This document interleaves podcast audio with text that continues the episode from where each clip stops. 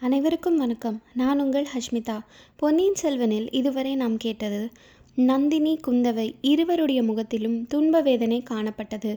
நந்தினி விரைவில் அதை மாற்றிக்கொண்டால் குந்தவையினால் அது முடியவில்லை. இப்பொழுது தொடர்ந்து கேட்போம். அத்தியாயம் இருபது இரு பெண் புலிகள். ஒற்றனை பிடித்து கட்டி வீதியில் கொண்டு வருகிறார்கள் என்ற செய்தியை தாதி ஓடி வந்து தெரிவித்ததும் அங்கிருந்த மூவரின் உள்ளங்களும் பரபரப்பை அடைந்தன. குந்தவையின் உள்ளம் அதிகமாக தத்தளித்தது. தேவி நாம் போய் அந்த கெட்டிக்கார ஒற்றன் முகம் எப்படி இருக்கிறது என்று பார்க்கலாமா? என்றாள் நந்தினி. குந்தவை தயக்கத்துடன் நமக்கென்ன அவனை பற்றி என்றாள். அப்படியானால் சரி என்று நந்தினி அசட்டையாக கூறினாள். நான் போய் பார்த்து வருகிறேன் என்று கந்தன்மாறன் தட்டு தடுமாறி எழுந்தான். வேண்டாம் உம்மால் நடக்க முடியாது. விழுந்து விடுவீர் என்றாள் நந்தினி. குந்தவை மனத்தை மாற்றிக்கொண்டவள் போல் இவருடைய அருமனையான சிநேகிதன் எப்படி இருக்கிறான் என்று நாமும் பார்த்துத்தான் வைக்கலாமே. இந்த அரண்மனை மேன்மாடத்தில் இருந்து பார்த்தால் தெரியுமல்லவா என்று கேட்டாள். நன்றாய் தெரியும். என்னுடன் வாருங்கள் என்று நந்தினி எழுந்து நடந்தாள். கந்தன்மாறன் தேவி அவன் என் சிநேகிதனாயிருந்தால் மாமாவிடம் சொல்லி நான் அவனை சந்தித்து பேச ஏற்பாடு செய்ய வேண்டும் என்று சொன்னான். அவன் உமது சிநேகிதன்தானா என்று எங்களுக்கு எப்படி தெரியும்? என்றாள் நந்தினி. அப்படியானால் நானும் வந்தே தீருவேன் என்று கந்தன்மாறன் தட்டு தடுமாறி நடந்தான். மூவரும் அரண்மனை மேன்மாடத்தில் முன் முகப்புக்கு சென்றார்கள். சற்று தூரத்தில் ஏழெட்டு குதிரைகள் வந்து கொண்டிருந்தன. அவற்றின் மீது வேல் பிடித்த வீரர்கள் வந்து கொண்டிருந்தார்கள். குதிரைகளுக்கு மத்தியில் ஒரு மனிதன் நடந்து வந்தான். அவன் கைகளை முதுகுடன் சேர்த்து கயிற்றினால் கட்டியிருந்தது. அந்த கயிற்றின் இரு முனைகளின் இரு பக்கத்திலும் வந்த குதிரை வீரர்கள் பிடித்து கொண்டிருந்தார்கள். வீரர்களுக்கு சற்று தூரத்தில் வேடிக்கை பார்க்கும் கும்பல் வந்து கொண்டிருந்தது. அரண்மனை மாடத்திலிருந்து பார்த்தவர்களுக்கு குதிரைகளுக்கு நடுவில் நடந்து வந்த மனிதனின் முகம் முதலில் தெரியவில்லை.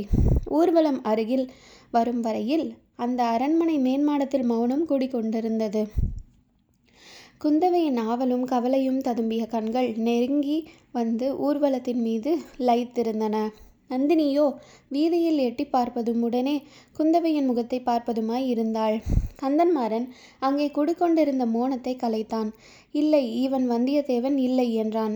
குந்தவையின் முகம் மலர்ந்தது. அச்சமயம் அந்த வினோதமான ஊர்வலம் அரண்மனை மாடத்தின் அடிப்பக்கம் வந்திருந்தது.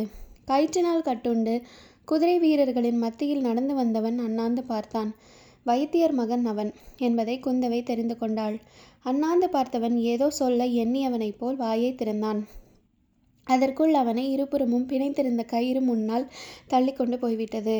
குந்தவை தன் மகிழ்ச்சியை வெளியிட்டு கொள்ளாமல் இது என்ன பைத்தியக்காரத்தனம்? இவனை எதற்காக பிடித்து இழுத்து வந்திருக்கிறீர்கள்? இவன் பழையாறை வைத்தியர் மகன் அல்லவா? என்றாள். ஓ அப்படியா? என் மைத்துனரின் ஆட்கள் எப்போதும் இப்படித்தான். உண்மை குற்றவாளியை விட்டுவிட்டு யாரையாவது பிடித்து கொண்டு வந்து தொந்தரவு செய்வார்கள் என்றாள் நந்தினி.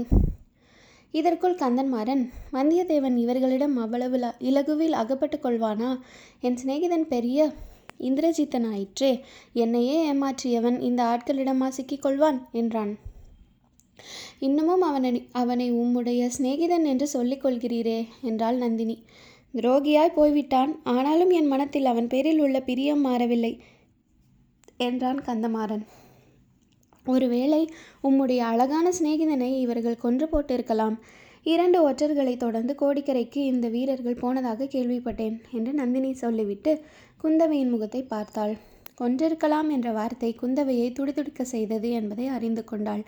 அடி கர்வக்காரி உன் பேரில் பழிவாங்க நல்ல ஆயுதம் கிடைத்தது. அதை பூர்வமாக உபயோகப்படுத்தாமல் போனால் நான் பழுவூர் இளையராணி அல்ல. பொறு பொறு. குந்தவை தன் உள்ள கலக்கத்தை கோபமாக மாற்றிக்கொண்டு ஒற்றர்களாவது ஒற்றர்கள். வெறும் மசட்டுத்தனம் வர வர இந்த கிழவர்களுக்கு அறிவு மழுங்கி போய்விட்டது. யாரை கண்டாலும் சந்தேகம். இந்த வைத்தியர் மகனை நான் அல்லவா கோடிக்கரைக்கு மூலிகை கொண்டு வருவதற்காக அனுப்பியிருந்தேன்? இவனை எதற்காக பிடித்து வந்திருக்கிறீர்கள்? இப்போதே போய் உங்கள் மைத்துனரை கேட்கப் போகிறேன் என்றாள். ஓஹோ தாங்கள் அனுப்பிய ஆளா இவன்? தேவி சந்தேகம் என்று சொன்னீர்களே எனக்கு கூட இப்போது ஒரு சந்தேகம் தோன்றியிருக்கிறது.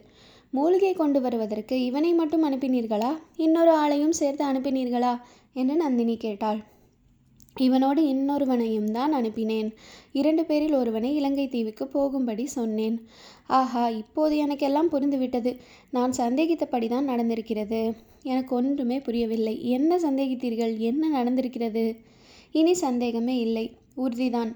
தேவி தாங்கள் இவனோடு சேர்த்து அனுப்பிய ஆள் ஏற்கனவே உங்களுக்கு தெரிந்தவனா? புதிய மனிதனா? குந்தவை சற்று தயங்கி புது மனிதனாவது பழைய மனிதனாவது காஞ்சிபுரத்திலிருந்து ஓலை கொண்டு வந்தவன் என் தமையனிடமிருந்து வந்தவன் என்றான். அவனேதான் அவனேதான் எவனேதான் அவன்தான் ஒற்றன். சக்கரவர்த்திக்கு ஓலை கொண்டு வந்ததாக இங்கேயும் அவன் சொன்னானாம். என்ன காரத்தின் காரணத்தினால் அவனை ஒற்றன் என்று இவர்கள் சந்தேகித்திருக்கார்களாம் எனக்கு என்ன தெரியும்? அதை பற்றி. அதெல்லாம் புருஷர்கள் விஷயம். பார்க்க போனால் அந்த ஒற்றனும் சந்தேகப்படும்படியாகத்தான் நடந்திருக்கிறான். இல்லாவிட்டால் ரகசியமாக இரவுக்கிரவே ஏன் தப்பி ஓட வேண்டும்? இந்த சாது மனிதருடைய முதுகிலே எதற்காக குத்திவிட்டு போக வேண்டும்? இவருடைய முதுகில் அவன்தான் குத்தினான் என்பதையும் நான் நம்பவில்லை. குத்தி இருந்தால் இவரை மறுபடி தூக்கி கொண்டு போய் அந்த ஊமையின் வீட்டில் ஏன் சேர்த்து விட்டு போகிறான்? கூட இருந்து பார்த்தது போல் சொல்கிறீர்களே தேவி. என்னமோ அந்த ஒற்றன் பேரில் உங்களுக்கு அவ்வளவு பரிவு தோன்றியிருக்கிறது? அவனிடம் ஏதோ மாயசக்தி இருக்க வேண்டும். இவர் கூட அவனை இன்னும் தம் சிநேகிதன் என்று சொல்லிக் கொள்கிறார் அல்லவா? எப்படியானால் என்ன? போன உயிர் திரும்பி வரப்போவதில்லை. அவனை இந்த வீரர்கள் கொன்றிருந்தால் குந்தவையின் முகத்தில் வியர்வை துளித்தது. கண்கள் சிவந்தன. தொண்டை அடைத்தது. நெஞ்சு படபடவென்று அடித்து கொண்டது. அப்படி நடந்திராது. ஒரு நாளும் நடந்திராது என்று தனக்குள்ளே சொல்லிக்கொண்டாள் இவர் சொல்லுகிறபடி அந்த ஒற்றன் அவ்வளவு கெட்டிக்காரனாய் இருந்தால் என்றாள். ஆம் இளவரசி வந்தியத்தேவன் இந்த ஆட்களிடம் ஒரு நாளும் அகப்பட்டு கொண்டிருக்க மாட்டான் என்றான் கந்தமாறன். இப்போது அகப்பட்டிராவிட்டால் இன்னொரு நாள் அகப்பட்டுக் கொள்கிறான் என்றாள் நந்தினி.